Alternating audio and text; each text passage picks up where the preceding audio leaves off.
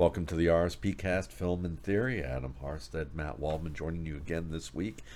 And with our pre holiday or our holiday season podcast in late December, we're going to talk a little bit about kind of a continuation of a subject that Brandon Angelo and I touched upon last night in our Going Deep podcast, which is the the thought of maybe smaller running backs um, becoming even more of a thing than maybe they already are um, because of their movement skills. We're going to talk about their movement skills and whether or not guys like, you know, we, we've looked at folks like Cook and McCaffrey and Ekeler and Gibbs, and, you know, we can look at guys like that size. But Cook's a little bit on that lower end of that size, that, that weight tier. So it makes you wonder could a Ke'Shawn Vaughn possibly be a thing. Um, we're going to talk a little bit about that, and then maybe, and then also about NIL, and is it going to force the NFL perhaps to focus more on player development because it's not the another pro league necessarily that's going to cause the NFL to have competition for players, but maybe it's the college game that in some way indirectly does that. So those are the things that we're going to talk about this week. So Adam, you know, getting started, you know, last night the, Brandon brought up a great point about how when you watch Lamar Jackson, James Cook, Christian McCaffrey, Austin Ekeler, Jahmyr Gibbs, one of the things that they do extraordinarily well on film is change direction in tight space. Um, in ways that bigger backs just can't do. Like, so from the film perspective, when you watch these guys, you can see them navigate through really tight creases at a high rate of speed and make dramatic changes of direction that most big backs can't do like we if you if you think of like 15 years ago the quintessential big back who could make really strong changes of direction, it was Adrian Peterson. But Adrian Peterson, when he would when he would change direction, was mostly leaning on jump cuts where they were these violent like planting of his feet into the ground, cracking the crust of the earth, and then basically making a, a dramatic lateral cut. But it takes a lot of space to do that because when he makes a jump cut, he often would jump three yards forward uh, two to three yards forward towards the line and then make the cut. Um, and it seemed like there were backs maybe between, you know, in the past five to seven years who could do that, like Kenyon Drake, but didn't have as much success. And some of that was due to maybe his decision making and understanding of how to use space, but also the fact that it was just inefficient. It's just an inefficient move. You don't see those kinds of jump cuts that often anymore. Saquon Barkley does it, but he's still, you know, while he's still a valuable fantasy commodity and NFL commodity, he's not the most efficient runner on a play to play basis when it comes to certain changes of directions like that. Um, so I just wonder, you know, as we were talking about these players who really understand, you know, the pace of, de- of defenders around them who come unblocked and the ability to control their pacing and the ability to make these tight changes of direction, a lot of them are smaller players who, if you made them 205, 210, 215 pounds, they probably wouldn't be able to sustain that kind of movement. So I'm just wondering if you would think that if if you've either seen anything from a you know a modeling standpoint or you know have any thoughts to the idea of that maybe even a player like Tarik Cohen was ahead of his time, um, maybe a little bit, or Jahmyr, um, or you know who's I mentioned Ke'Shawn, um, not Ke'Shawn Vaughn, Deuce Vaughn out of the Cowboys might have a legitimate chance to be a worthwhile player when Tony Pollard leaves next year. Yeah, I think it's funny you know everything's so cyclical. Tarik Cohen was he ahead of his time or was he behind his time? Because you look right. at like Tony Dorsett, 190 pounds. Warrick Dunn uh, is smaller than Tyreek Hill. and he had 15,000 career scrimmage yards as a running back. Walter Payton. Uh, Walter Payton, yeah. Um, Gale Sayers, you know, not a very big guy. Um, lots of lots of small quote unquote undersized backs have had very strong careers at varying points in the NFL's history. That's not anything new or anything we haven't seen before. Um, I remember when Derrick Henry was um, becoming a thing. Like when he he his first couple years in Tennessee, he's kind of splitting with Dion Lewis, and you know he looks pretty good, but he doesn't look like an All Pro. Everybody's not, you know, you don't really see it yet. Right. Um, he just he looks. I'm not going to say he looks like Brandon Jacobs, but he looks like like a slightly better, more evolved version of Brandon Jacobs, where he's like really big and he's really strong, and that's jumping off the page. And then all of a sudden, Tennessee just committed to him full time, and they gave him the reins, and he just exploded and was rampaging through the NFL. And there was a lot of talk at the time that like, oh, the NFL has been trending towards smaller, undersized backs, and that's created these specific defenses that are designed to contain them. And now Derrick Henry is a course correction, and now the NFL is going to realize that these these big, strong, fast backs um, are the way to attack these new defenses, and so we're going to see a trend back towards towards heavier, bigger running backs. Ignoring, of course, that Derrick Henry is a one of one. Like the, the oh, the solution is just draft the next Derrick draft more Derrick Henrys, yeah, because they're everywhere. There's Derrick Henrys every year, yeah, absolutely. Um, Get a Stradivarius. They're only 1995 at Walmart. You know, yeah. I like to think of the NFL as um, you know, like it's a series of trade offs. Um, like you think about it from like a game theory perspective. Like the the Pittsburgh Steelers in the '90s, they switched to the three-four defense, and it's tremendously good for them because the three-four is underutilized. Nobody else is running it at the time. It was very big in the '70s, um, but it had fallen out of favor. Everybody's running the four-three or some variant thereof. And so they're able to get all of these tweener guys, these guys who aren't quite big enough to be a 4 3 defensive end, but they've got good pass rushing skills. Um, and Pittsburgh's able to get them for a song, you know, fifth round, sixth round. How many how many Pittsburgh line, linebackers did Pittsburgh get in the Kevin late Greene, third day of the draft? Yeah. Who turned into all pros, all pro yeah. pass rushers. And other teams kind of pay attention and they're like, wow, there's this this huge um, market inefficiency there. Like if we switch to the three four, we can get all of these undervalued defenders too. So a lot of other teams started switching to the three four, and then it got to the point where like half the league is running the three four, and all of a sudden these guys aren't undervalued because everybody's competing for them. Like everybody wants the next Kevin Greene, everybody wants the next whoever these these undersized tweener pass rushers, um, and so they're rocketing up the NFL draft, and all of a sudden now maybe the play is we switch back to the four three, and we go back to like those classic defensive ends. Um, and so everything you think about it in a continuum, like is the three four the right defense? Well, if nobody's running it, there's probably an advantage to be had there. If everybody's running it, there's probably an advantage to zagging and running something different that plays off the fact that everybody's running it. And I think small running backs, big running backs is the same thing.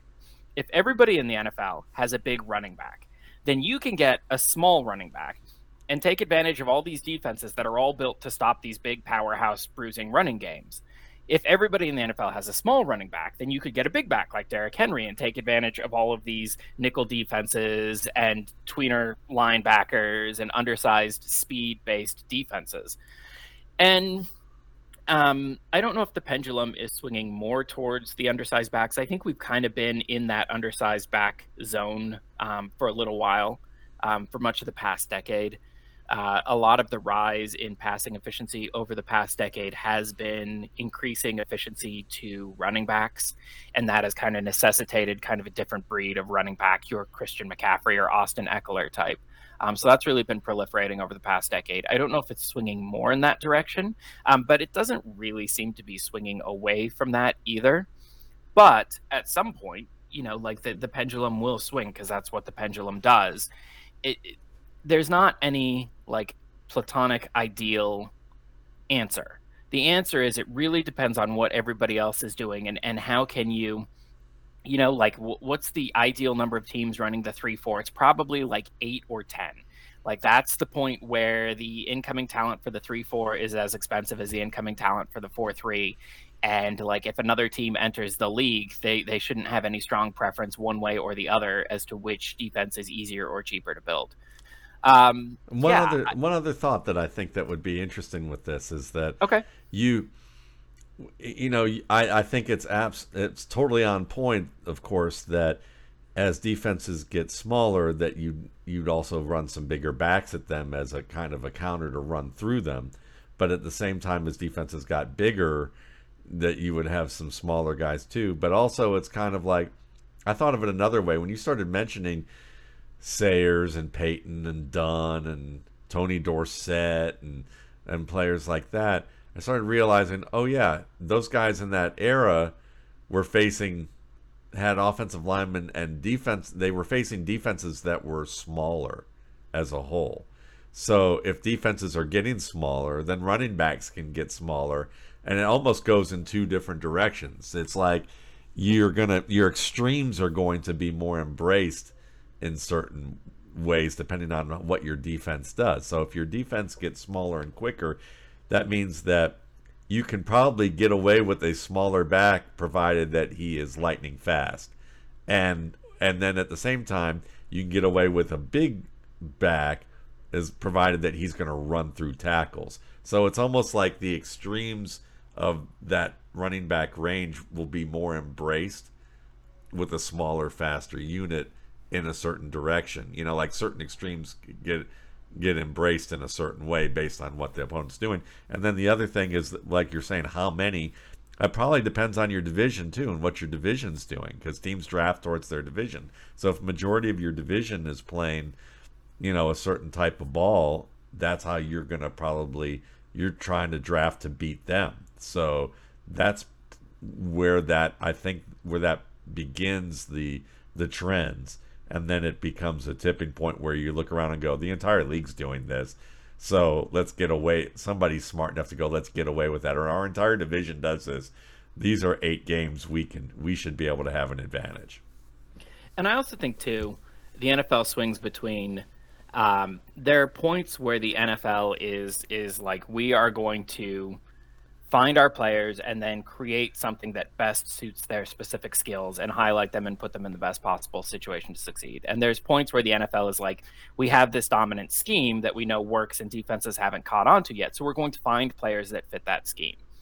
And I think right now the NFL is in more of like a talent centric um, swing on that pendulum. Whereas, like in the 90s, defenses hadn't really figured out the best way to slow down the West Coast offense. So I think the mid the mid 90s were more of like a scheme centric decade where it was like you wanted specific players who could do specific things. Um, and who knows, like maybe the Kyle Shanahan offense, like maybe teams figure out how to copy that and and to catch that lightning in the bottle. I don't know. I'm a little bit skeptical, but maybe that catches on and becomes the next big offense. And then everybody's looking for a Deebo Samuel type and a George Kittle type. And we enter this scheme focused period again. But by and large, I think we're at a point in the NFL where if you can do something good, somebody is going to find you and find a way to use you and put you on the field. And I think that also lends itself to a diversity of builds that, that's greater, um, less of a homogenization at certain positions. Um, so it really is a good time to be like an atypical running back or an, an atypical anything, like like a not archetypal um, player at any position. You brought one up, and that was Deebo. I mean, I think Matt Harmon did a great job of highlighting. I saw a clip of his podcast, I think on Instagram, where he was talking about Deebo because, um, you know, and it's it was just a dead on explanation that look, Deebo as a zone player, as a as a gadget runner, um, he's he's fantastic. There are few that do it as well as him in those situations. And because NFL plays enough zone, you, you're going to get a strong strong production out of him. But man to man, he's not remotely as good man to man as he is in uh, against zone coverage. Um, so uh, you know, in fact, he might not even be remotely the player he is right now in fantasy football if he were on another team that forced him to be in situations where he was going to get covered man to man more often. Um, so you know that I think that's a perfect example to your point of you know what the NFL's doing, or you can even say Lamar Jackson is an example of of that with Deebo Samuel because you know, and, and I think everybody knows I've always been a huge proponent of Lamar Jackson as an NFL caliber quarterback for a long time. But in our in our football guys roundtable last night, some of the staff accused me of of baiting them um, because I asked who was the more of a you know scheme dependent quarterback and who was the least scheme dependent out of like the some top five players and I gave Dak Prescott, Lamar Jackson, C.J. Stroud, and Brock Purdy and they're all they're all saying Brock Purdy and they're like saying it and they're going I know he's baiting us because he he he gave us this obvious Brock Purdy thing. And they all picked Brock Purdy and I picked Lamar Jackson. And I think the shocking part for people who probably would read that would think, well, and I think it scores to the point that people look at Lamar Jackson as this, well, he can create on the move, and because he can do things off structure, he's less dependent on the structure at hand. But the the percentage of off structure plays that quarterbacks make is small relative to what they do on structure, no matter whether they're good at it or not. And what really to me was more important, and the point I wanted to make is that Brock Purdy, who may not be nearly as good off structure as Prescott or Lamar Jackson, um, and has made some mistakes off structure, is also very good at um, processing in structure against you know tight coverage, making really quick reads that um, are very difficult to do, even if you are if the system is just helping you. Like you have to this is the type of thing that fits in any system, the things that he does well. And so with Lamar, while what he him being able to run and scramble transcends the system, he doesn't make those types of reads outside the numbers very well. Like he's not a good outside the numbers thrower beyond a certain distance. He has limitations with his arm doing that and his placement doing that compared to what he does in the middle of the field. So by and large, even though Monken's system looks a lot different than Greg Roman's system in some regards in the passing game, they're still keeping him from throwing certain types of throws that most NFL teams ask quarterbacks to do in other in, in um, a vast majority of systems.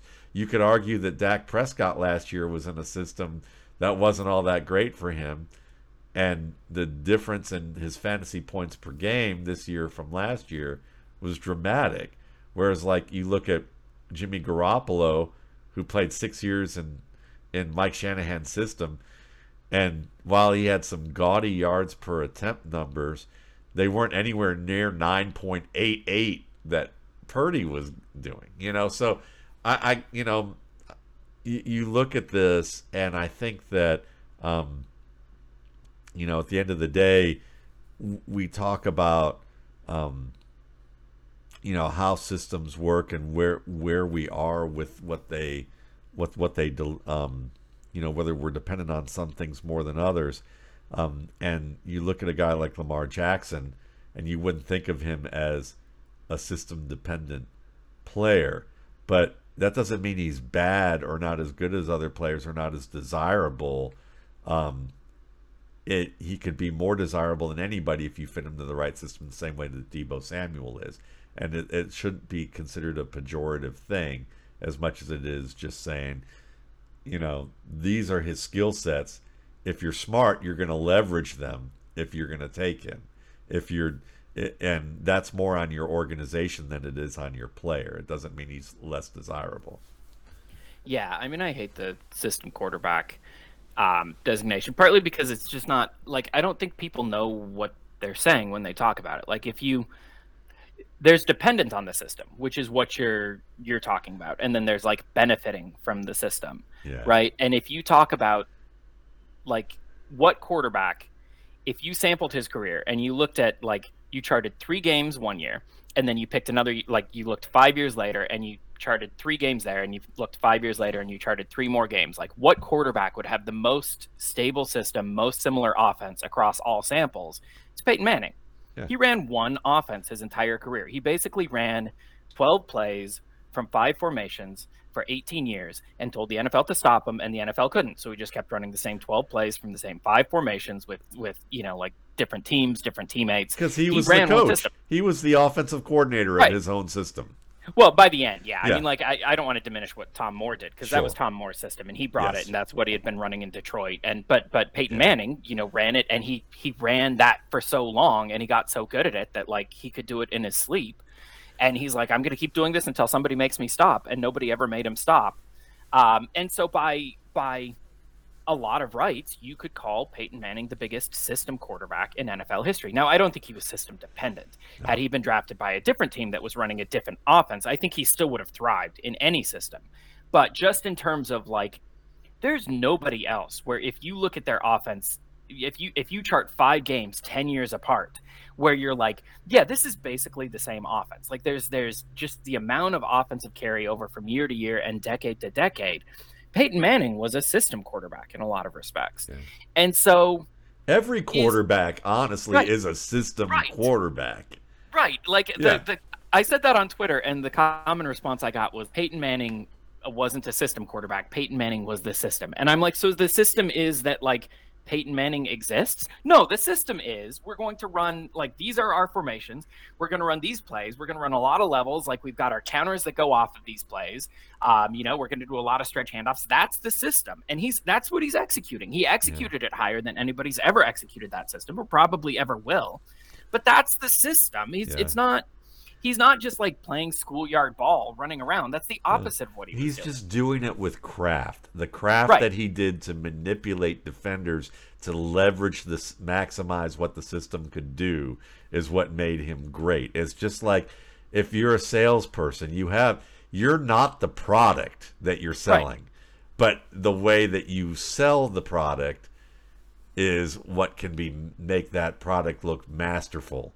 Um, you, you know, and get people buying into it, and that makes you masterful at what you do. But it's like I always looked at. I mean, it's like the whole Cam Newton thing that happened last week. Cam Newton came on and started talking about who was, you know, more system dependent and who was less system dependent, and really all he was talking about, and really was who are guys who can be a little more creative within the system and who are guys who are a little less. And whether you agreed with who his choices were or not, the point he was making made perfect sense to me. And it's all on a spectrum anyway.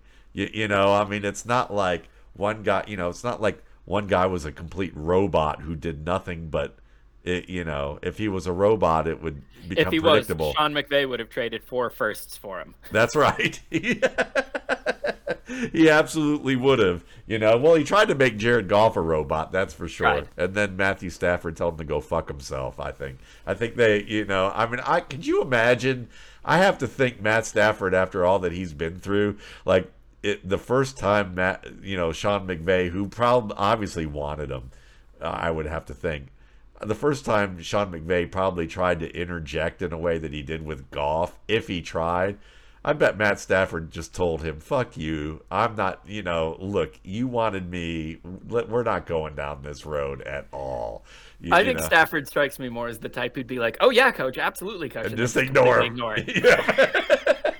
And then when the coach says something as he walks to the sideline and he just go and he'd point to the scoreboard and just smile and go back and get something to drink, you know, and it just be quiet. Um, yeah, Johnny Unitas quote that you haven't arrived as a quarterback in the NFL until you can uh, tell your coach to go to hell. Yeah, and Tom Brady did it with Josh McDaniels almost every week at the sideline. It was one mm-hmm. of my favorite things to watch. Um, so yeah, but that's um, yeah, it's a it's a fascinating topic just to see, and I like how that kind of opened up in terms of the subject matter. It's fun to look too. Um, you know, talking about how like the NFL is more at like a talent heavy swing rather than a scheme heavy swing.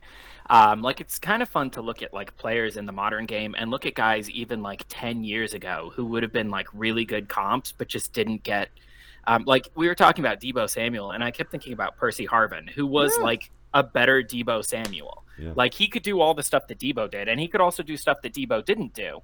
And he got, you know, he got a little bit of run at like running back and in the running game, but never like that level of commitment. Yeah. Or or Lamar Jackson and yeah, or LaMichael yeah, James. We've talked about him in the past mm-hmm. as a guy who could have been a comp for some backs who have been really good right now, like an Austin Ekeler or you know even a James Cook in certain regards.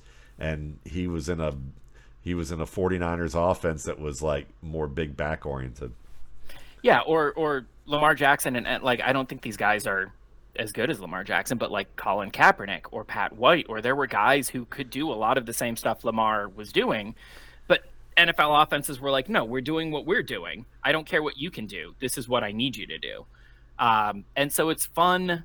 I like to enjoy these these talent focused swings when we have them because we get weirder players or, or like all right even compare like Cordarrelle Patterson now versus Cordarrelle Patterson 10 years ago. Yes. I'm sure he's evolved some as a player but I think a bigger thing is just that the league has evolved some as a league.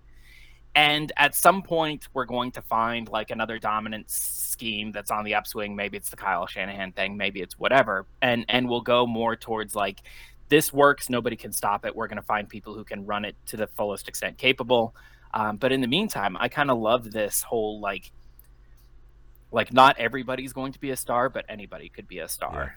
Yeah. It's the cyclical nature. The Cordarrelle Patterson was a great cyclical nature because until teams started going, oh wait a minute, these nickel defenses, we can start running gap plays. We can start really pounding the ball in a manner we can run these toss plays and it's going to be more effective um, than what we've done in the past and they they bring them back and suddenly they look at a guy like Patterson and go, "Holy shit, we can use him in a manner that that is perfect for what he was." Or and I think of you know one of the first players I remember catching my eye as a kid was Greg Pruitt, and he was essentially he was essentially a undersized back who could make crazy moves, you know, as well at, at that time in his career. Um, so yeah, I mean the looking at all these Charlie Ward is another one. Like Charlie Ward, maybe this is too much of I'll admit that Charlie Ward is probably more of a sentimental nostalgic like feeling about what he could have been as a quarterback as opposed to what I actually would see if I studied his tape. But there is there's a lot of sentiment about if he were as good as people say that he probably was and just didn't get the chance in the NFL that this would have been his era. Like I you know, there's a there's a cynical part of me that goes, "Oh, he's probably like on Seneca Wallace's level, which was still pretty darn good for like a smaller quarterback, but not but not the level that people are anticipating when they think of Russell Wilson and what he's done with his the heights of his career, or even Tua at his size, or Drew Brees. There's a lot of people who romanticize that with Charlie Ward, but I'd see him in the NBA when I was still watching the NBA as like a, you know, ten year, twelve year veteran, and and watching him like dig out loose balls and like watching power forwards like getting limping off and getting carried off the court and he's at the bottom of the pile and he just kind of pops up and run off and i just laughed and i thought that fucker was a, a football player and you know who just made it work in a basketball career. I mean like it, that's such a shame. Or even allen iverson who was a hell of a high school quarterback who was undersized for sure and was considered better than michael vick you know you know in the tidewater area and he was uh you know he was seen as an amazing quarterback and you know was like no there's no way that that's going to happen for me. I'm going to play basketball you know. Yeah or or um, didn't lebron james play tight end yeah. in high school? Like could you imagine lebron james especially in like this nfl where like it doesn't really matter if you can run routes like just go out and like be lebron james like who can cover you know it's like having julius peppers who runs like two tenths faster on the 40 yeah. and you can like line him up and send him deep or um, or one guy like he did not have a bad career by any stretch but man i would have loved vernon davis in today's oh, nfl god yes i love you vernon like, davis too god. i know we both love tj hockenson but yeah. like vernon davis was like tj hockenson like the next level like yeah. he just just uh, maybe like the last other than gronk um, and kittle I, I think he was like the last like truly great all around all phases tight end. Yeah. And you know, San Francisco turned him into like a sixth offensive lineman to try and keep Alex Smith alive long enough to, and that's what they had to do. But yeah. I think um, imagine like 2012 San Francisco with Kyle Shanahan as head coach and Percy Harvin and Vernon Davis on that offense and like what he'd be doing 10 years ago. George Kittle would never see the light of day. Well, No. that's not true, but he would. It, George Kittle is on as an athlete is not Ver, no, No. one was Vernon Davis. As No, no one was. He was. Julius Peppers. He- Yeah. yeah, on on offense. God, And I love Kittle. And there's the, there, I'm not Yeah. going to say that like Davis was a better Kittle because like Kittle No. does stuff that Davis does. True, Kittle was better agree. after the catch, and especially in that offense that's so predicated on this after the catch. I don't even know if Davis would be a better fit, Yeah. but I would have loved to see somebody who was like, let's maximize Vernon Davis. Like, uh, let's. It's not about what we need from Vernon Davis. You know, we need this extra blocking. Let's and and Davis can get that. That's that if was a he very were on the Patriots, oh my God, under Yeah. with Brady, that would have been Yeah. crazy. But yeah, he, he was a guy who was a great player who kind of got stuck in in like a scheme focused team where this is what we need rather than like a talent focused ski team that was like this is what he can give us. Yeah. So let me ask you, if Michael Jordan had like a an ounce of football ability, what position would he play? Do you think he'd be a wideout who basically dominated games with his footwork and his ability to get open? Or I don't know. I mean, it's just hard to say because I don't. I feel like basketball players. I just don't know if they have like the long speed, like it, to be a wide receiver, especially like a tight end. You don't really need like that four four speed. Yeah. Um, so I don't care if LeBron has that or not. Like just size, fast enough, short area quickness, jumping ability, body positioning ability to box out. Like I think that really lends itself to tight end. Jordan, I don't know. I don't think was. I mean, he could be like a Jordan Reed type tight end. Yeah, but he Um, was 216 pounds, so that's it's not I think he could've- yeah, He probably could have um, bulked up some, and but but I think he could have been like that Kellen Winslow move tight end type.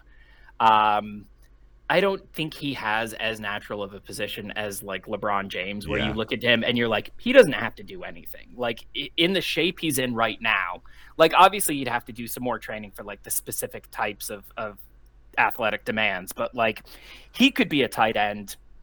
Give him six months of training and he's ready to go. Like he could yeah. maybe not today, but but in his prime, he could he could probably cross train and play both ways. Yeah, probably would.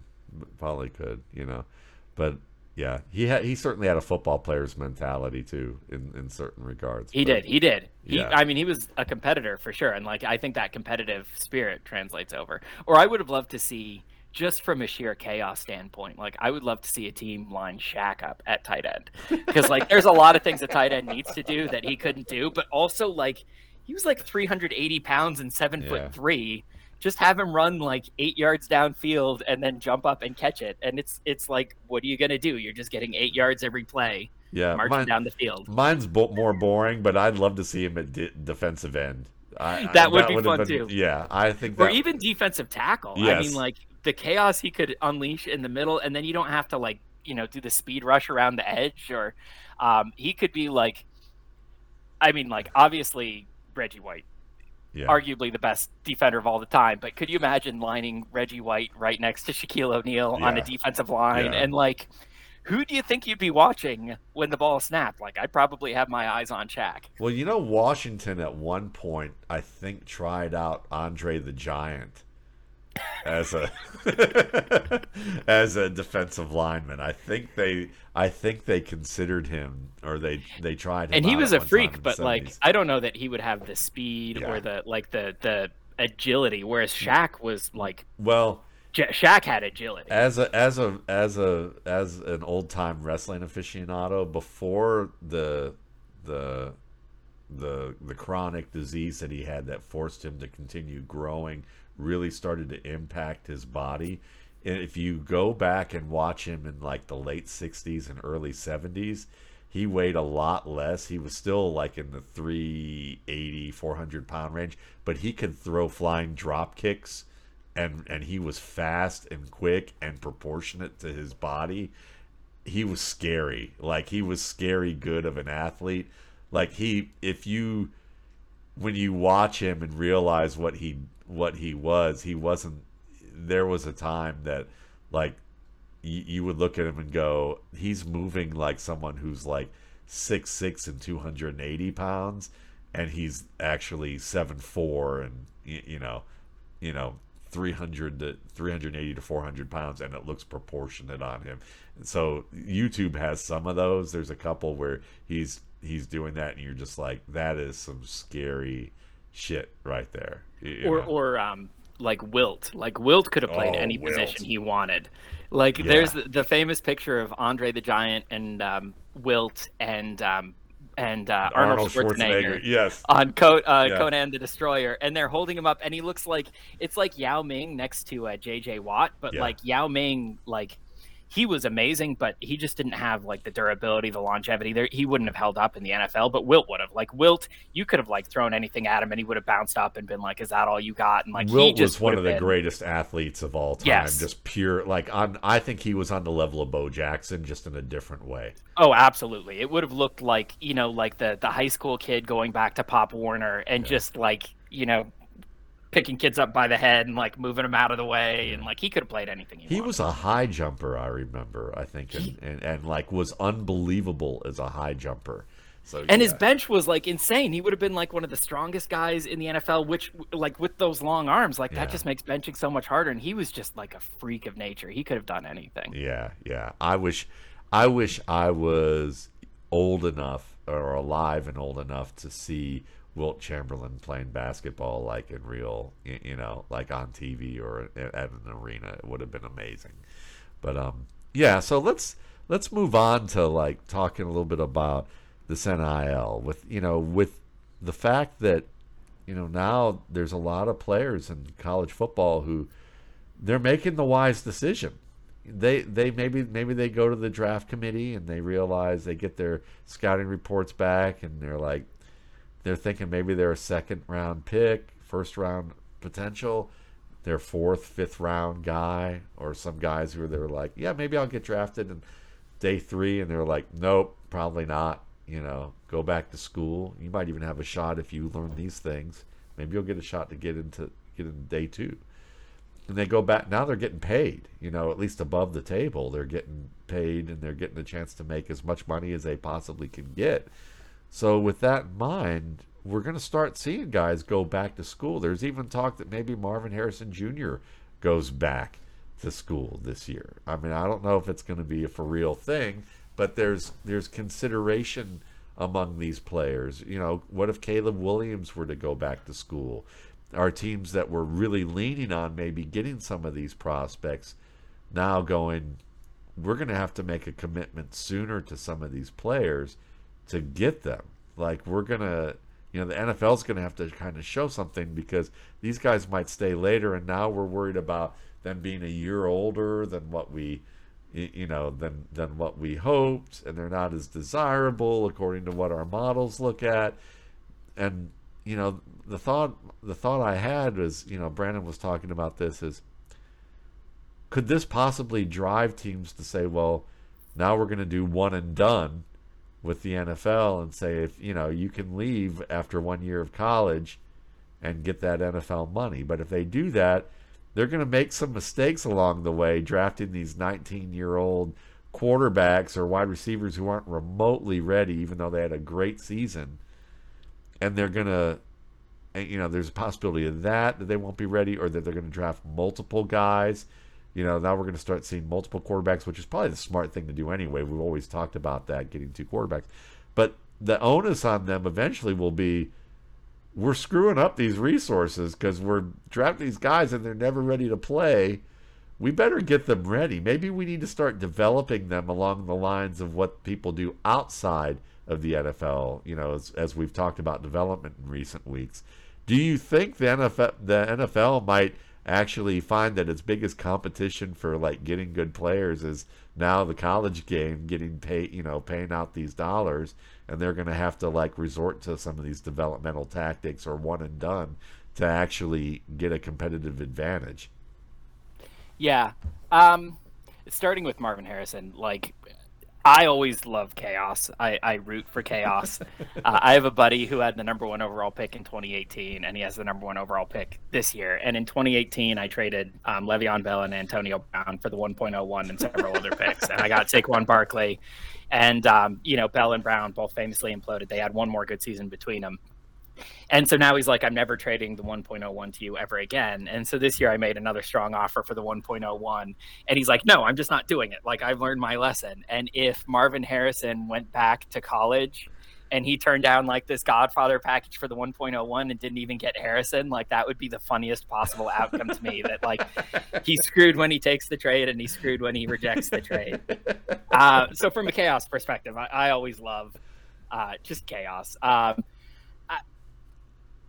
I will say up front, and this I, I really want to say, you know, I don't swear much on this podcast, but like, good for the kids getting this NIL, and like all the coaches and administrators who are complaining about it, like you have nobody to blame but yourself. You fucked around and you found out. Yep. You wanted to play this whole like we don't want to play players, so we're going to pretend they're not employees for as long as is possible and you had many opportunities to stop and say like these guys are employees and not only like should we be paying them we should be treating them like like real people. Like the kid on the football team should be able to get a job at the bookstore. Like it's fucked up that i could get a job at a bookstore when i was in college but the kid on the football team couldn't yeah. Like, not only can you I not, fucking hate the system of college. Just period. I- We're gonna go into that later. I ahead. stopped watching over a decade ago, and and people think it's a handicap for Dynasty, but there's not. There's a lot of ways you can get around without watching. um, there's a guy named Matt Waldman who produces this fantastic resource every offseason. I'm sure we'll talk about that a little Yeah, bit last later. day. Last day for to get Last day for pre-orders, unless you're listening tomorrow, in which case you missed it, but you get the uh, benefit of paying full price and supporting Yes. all that uh, work with a little bit extra, um, and the tremendous charities, and we'll get into that later. Yeah. But um, I haven't watched in a decade because, you know, like I'm not going to say like, oh, every company that I deal with is like a paragon of virtue, and like like you can't go through society without supporting some companies that do fucked up things. And it's maybe it's hypocritical to draw the line some places and not others, and that's fine. Like, do I contradict myself? Very well, I contradict myself. I am legion.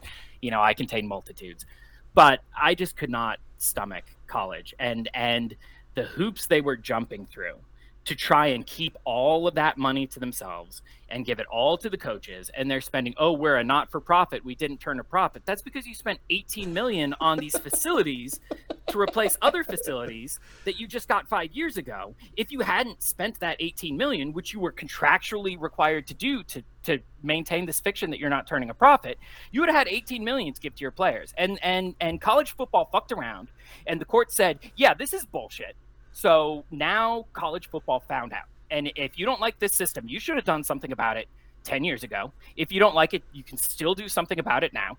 Call them employees, give them health care, pay them a living wage, right? And and NIL goes away. Yeah. I So it's your it's your bed. Yeah. You made it. You sleep in it. I, I have zero sympathy, and I love the coaches. Chip Kelly's out there, um, Jim Harbaugh, who are out there, and they're like, "This is fucked up." Yep. That that like I'm making all of this money when they are the product. Yep. People are not coming on Saturday to watch me coach. That's right. not happening. So, um, yeah, good on the players. I hope Marvin Harrison Jr. gets a zillion dollars. Um, he deserves it. I mean, he deserved everybody uh, who got screwed over the past deserved it, and I'm glad that finally somebody can make something of it. I'm skeptical that NIL is really going to compete with the NFL for players, just because. Um, like college football is a much smaller business. Like each program in Yeah. college football is a much smaller business than the NFL, and college football as a whole, I think, generates less revenue than the NFL. Yeah. And college football splitting that, you know, like hundred different ways between hundred different teams. NFL splitting it thirty-two different ways between thirty-two different teams. So I think that boosters can um, make a play for the Marvin Harrison Juniors of the world. They can keep like two or three pro ready players per team off the market and in college for another year or two. But I don't think they're really going to compete with NFL money for like those mid tier guys. Um, and I don't think that's where they're going to prioritize the money. There are going to be some guys who are like, I'm making less in college, but I just like college and I want to stay here. And now that I can like afford food and I can like send some money to my family who's struggling, like I, I can stay here. And that's awesome. Like I want them to live the life that they want to live, and I want them to have the means and the resources to be able to make those choices for themselves. So you know, NIL, awesome, good. If you have a problem with it, you should have done it differently. You didn't. This got rammed down your throat, but this is a net good. Like who cares what they spend their money on? Like nobody complains about how I spend my money. Yeah. Right? I earn it. I can spend it how I want. So I don't know that. I don't think one of my bedrock beliefs is the NFL is not going to do anything unless they're forced to do it. Right. Just like college football is not going to do anything unless they're forced to do it. Will the NFL start developing players more? I don't think so. I think there's too many players available who want to get into the NFL where the NFL can continue like they should have been developing players more before now, but they could get away with it because like, eh, you ruin a few players, we got a whole new class next year. Um, they should have seen it more as a competitive advantage. Yeah. Um, but they haven't yet. I'm skeptical that they will going forward, but I'm I'm hopeful. Um, I I wonder if maybe college will devote more towards developing players, although probably not under NIL, just because um, same thing. You know, it's the same thing in a different level. Yeah. Right, you're, you're developing players for the next program. If college switched to a system where like scholarships were guaranteed for four years. Now you have an incentive to develop a player because if you get a guy and he's not working out, you can't just revoke his scholarship and get a new guy next year. You know, once you once you recruit a guy, you're with him for four years. You have an incentive to say, I want him to be better next year and better next year and better next year. And and obviously there's more development at the college level than there is at the NFL level. Um, but I think like in terms of like structured development, probably the most of it is happening at the high school level. And then outside of that, you're getting a lot more player led development um, and, and selection bias where the players who are honing their craft on their own continue to rise through the ranks.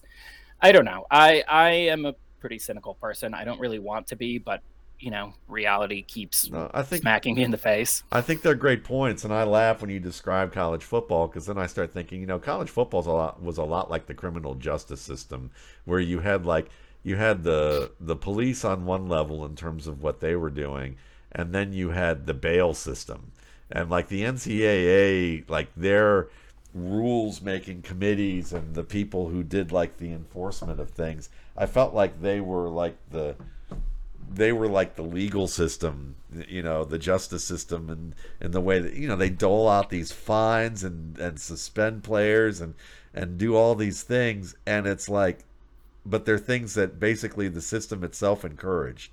So it was like they collected on both ends, and almost in the same way where like the NFL does on some ticky tack levels too, where it's like um, a player gets a game ball, but they get charged for the ball. Like it, you know, it's like what? You know so and it's not new. I mean what's the old quote? That the ncaa was so mad at kentucky that they gave western virginia like another two years of probation or something where like yeah. the ncaa wants kentucky you know kentucky's good for the ncaa so they look the other way when kentucky cheats and then they come down on someone else so that they can say like look we take cheating very seriously. Yeah yeah it's a it's such a and it's just one of those things that if the kids aren't if the kids aren't going to be allowed to pursue the majors of their choice, they sure as shit should get paid because right. that you know scholarship's not payment then. Like like yeah. I can spend my money how I want. It's company script yeah. is what it is. Yes. And we made that illegal in every other walk of life. You can't yeah. say like you can't work for the railroad and the railroad says to work here you have to live in our town and we're going to pay you in company script which is only good at our stores and that's debt bondage. I mean look at know? Robert Smith from years and years ago, the former running back, where at Ohio State he wanted to, he was pre med, and they kept turning the lights off on him when he was trying to study at night, telling him to go to bed, you know, and he finally was like, coaches are discouraging me from doing from pursuing my studies. I'm going to quit the football team. And they treated him like a pariah. I mean, like they were so disrespectful to him, even in front of the other players and then you know ended up in Sports Illustrated, and he got reinstated and and came back, and you know the staff got theirs nationally. But it's like this kind or of was stuff. It, uh, remember Myron Rolle at FSU? Yes. Who was like a Rhodes Scholar. Yes. And he, he got a Rhodes Scholarship. And he's like, I'm going to go to Oxford for a year. And then, like, that was a knock against him. Like, he doesn't love football. It's not that he doesn't love football. He got a fucking Rhodes Scholarship. Yeah. yeah or like, that, or Arian Foster was soft because he took philosophy you know, and he wanted to study philosophy, and that he was a smart kid and a good student, and they didn't like that he questioned things so much, you know, or they were f- afraid that he would question things so much, you know. And I mean, it's just it goes on and on like that. And I've seen, you know, I've seen things where a student has contacted for a football team where they've contacted a professor. The professor says, you know, about their grade that they got, and they just said, well, go appeal it. If you want to appeal it, go appeal it. And then the professor explained to me that the dean has said, we're going to, I'm going to handle all appeals because we know that the dean is going to look the other way. Now the professor doesn't have to be involved with any of that stuff and have to consider whether they're going to do the right thing on that level. The dean now is just going to be like, I'm going to be in cahoots with the rest of the school and I'll take the heat for it. Um, you know, and that's how certain certain schools at certain colleges get a, are approved for football players to get majors in. You know, yeah. and other schools they go, no, you don't want to, you don't try and steer their kids away from from all of that. It's a yeah. yeah we're going to pay awful. you in a scholarship that you can't use to take the classes that you want, and even if you do, you're not going to have time to do it because we're going to require you to be here 80 hours a week. But that's okay because we're going to yeah. fix your grades for you. Yeah. Uh, and if you if you know if you take the wrong classes, if you want to do the wrong thing, then you're off the football team, or, or we're going to tank your your future. And it doesn't matter anyway because if you get hurt or anything, we're going to revoke your scholarship after one or two years, and you're not going to get a degree anyway. Yeah, because you're not going to finish school most of the time anyhow in football. Right. So, but we're paying you. We're paying you with yeah. this scholarship. This yeah. is the thing of value that we're giving yeah. you, even though like the way that we're giving and the strings we're attaching makes it not. You don't. Know, for the vast majority of players, it's just not a thing of value. And you don't have enough to eat. Uh, you didn't have enough to eat for a while, and then on top of that, oh, what was the other thing? Oh, we're going to monitor every movement that you make, even if you're like at NIU or Northern Illinois, we're going to monitor you when you get up, when you work out, what whether you go to class, whether you have your whether you're at practice, your second workout. You're going to have a little free time for a couple hours and then we're going to make sure it's lights out and that you go to bed. That sounds like prison. That sounds like like a a strict camp to me. Like And best. we care about student athletes. That's that's the most important thing. We care about them.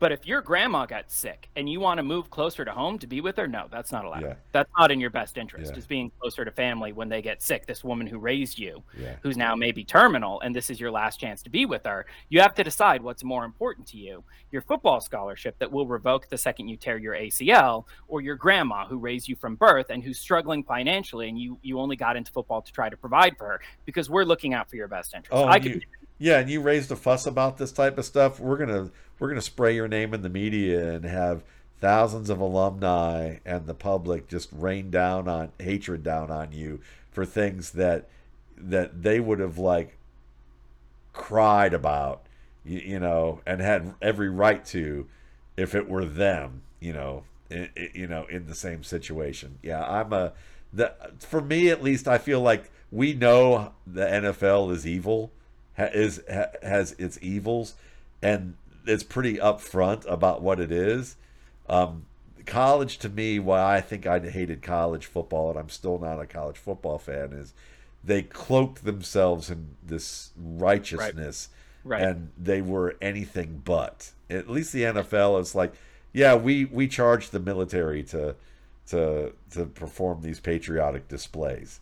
You know, we find like amateurism you know, was yeah. invented by rich English aristocrats so that they wouldn't have to compete with these poor laborers because yeah. they knew they'd get beat. So they invented this principle of amateurism that like, oh, when like this poor dock worker gets in a boat and rows down the river, that's crude and crass. Yeah. But when we do it, this is elevated and, and this is meaningful. Like it's more impressive that when we do it, even though he can complete, you know, 20% faster. And I think the big difference between the NFL and the NCAA is they're both like amoral. They're both profit maximizing entities. But in the NFL, the players have some power and yeah. they can push back on the greatest excesses of it. And the NCAA has systematically denied the players any sort of bargaining power. And because of just the fragmented nature of the NCAA, they've been able to get away with that for so long. Yeah. And I think NIL's crazy. I don't think this is the optimal system in no. any respect. But the players have power now and and the NCAA doesn't like it. And you know, I find myself, I find it extremely difficult for me to feel the slightest bit bad for you guys. So I just love getting Adam fired up, and this was definitely the subject matter for that. Um, and I, I'm I feel the same way. If, you know, look, you know, we're not telling you not to go love the go, love college football. You love college football, that's your thing. We just both happen to hate it. Yeah, I mean, I love the NFL, you know, and I'm you know like yeah, I can I can I can criticize a million things that yep. the NFL did. I, yep. I'm not under any illusion that the NFL is like some benevolent entity, despite all their efforts to convince me otherwise. It's it's capricious and it's arbitrary, and I get that it's hypocritical for me to say like, you know, I can recognize that this thing is, you know, a little bit. I wouldn't say evil. It's just completely amoral, and I still support it. And this other thing is also completely amoral, and I don't. But I, just as a personal, but you have your reasons, you know. Right. And, you have to. Everybody draws their own lines, yeah. and I'm not going to get mad at anybody for drawing a different line. But right. like, yeah, that was it. my line. That's it, and and we happen to share the same line. And you know, this has been a fun show. Um, you know, again, if you haven't gotten the rookie scouting portfolio and you've never tried it before, this is a good time to do it until midnight tonight on on the 21st. Um, and then once it turns to the 22nd, it'll be available for 21.95. And the rest of you who refuse to buy it until you pay full price, which I appreciate that sentiment very much. Um, you can get it at mattwaldman.com. This is the 19th year, been doing the RSP. And, you know, I, I talk about process a lot. Um, and Adam and I, Adam and I both talk about process a lot. And, you know, one of the things that I've enjoyed over this past year, just to share a little bit, is that you know occasionally after like 19 years, um, I'll bring up some players, and you know I'll, I'll bring up my successes on on Twitter. Um, it's my you know it's I don't do it as much of a victory lap as a way of just advertising. Here's some things that you can find. Here's how you here's here's where you can have some success to go buy my product. That's that's my way of advertising where that is. And occasionally I'll get trolls who will go, well, you had Hakeem Butler like up there with Julio Jones is a great player.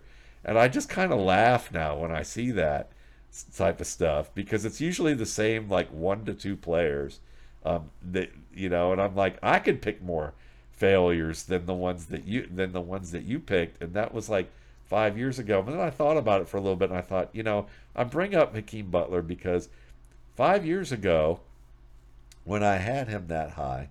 A couple years after that, I started work. I started. Um, um, um, ch- I had changed my wide receiver system after that, and I had successes before Hakeem Butler that were either outside the norm or along the same norm as other folks.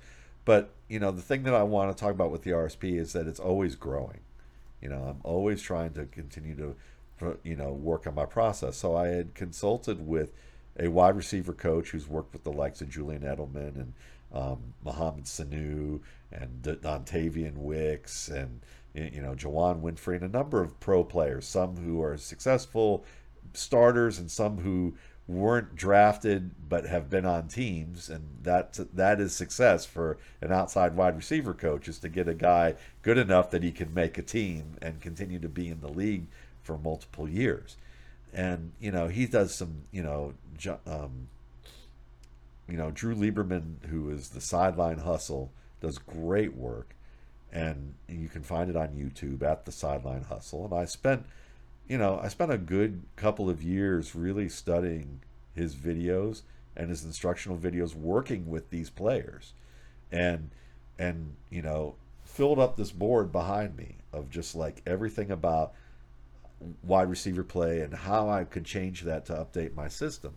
And I would say that the things that I learned to become a little bit more granular in detail and how to prioritize that has worked out very well in in terms of taking wide receiver from being I would say of I feel like I've done well with that position overall but being one that where I had some weaknesses and some blind spots with and I feel like I've turned that into probably one of the greater strengths of what I look at in terms of the position now because of, you know, just that continual effort to continuously improve, you know, continuous improvement. And that's something that's been built into the RSP process since 2006.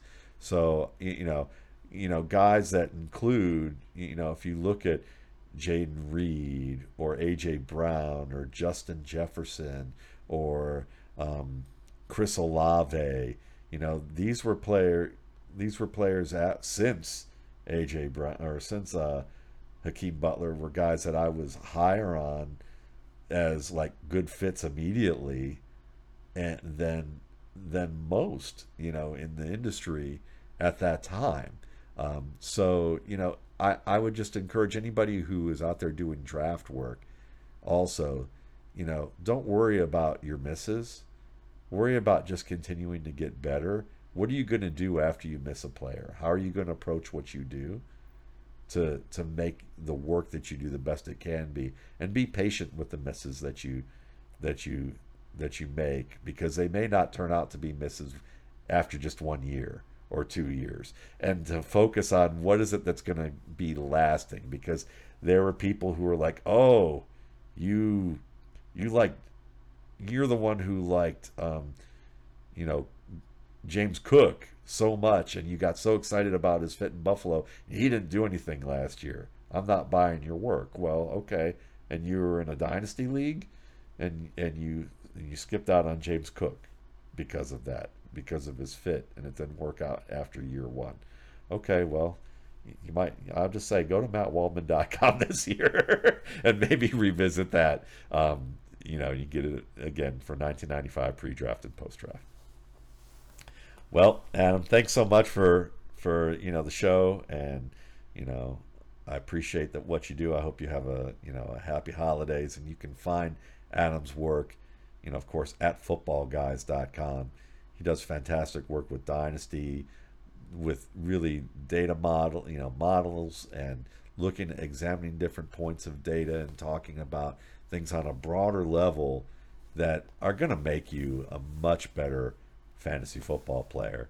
Um, and of course, you know, we appreciate him on this podcast for that very reason because I, I know a lot of our listeners have uh, benefited greatly from your knowledge. So uh, thanks again, and uh, good luck on your uh, on the rest of your playoff games. How many playoff games do you have this week? Can you keep count? Just one. I, am in the three leagues, and uh, two of them missed the playoffs on tiebreakers, which Fortunately, they had crappy weeks last week, so I'm like, oh well, it's not like I I lost out on anything. They would have been eliminated anyway. But but yeah, I've just got the one hope left alive this year. Well, good luck on that. And see that that's the other thing that I love is you and I are kind of similar in that regard. We don't play in a shit ton of fantasy leagues, so we're not like you know. I look at the industry and I've always laughed because the industry's like. I won my da da da da da, and I'm like, that's great, but I know you are in like 28 leagues, and you've given up on the five that I'm in with you. Um, you, you, know where you, your your team you're not even starting players that you should be starting. You, you know at this point. So I like I've always enjoyed seeing folks in our industry who are like, I'm in leagues that I can manage, and this is what I'm actually you know what I'm actually doing, and it's not for just PR purposes. So awesome. All right, thanks, folks. We will see you next week. Have a good holiday.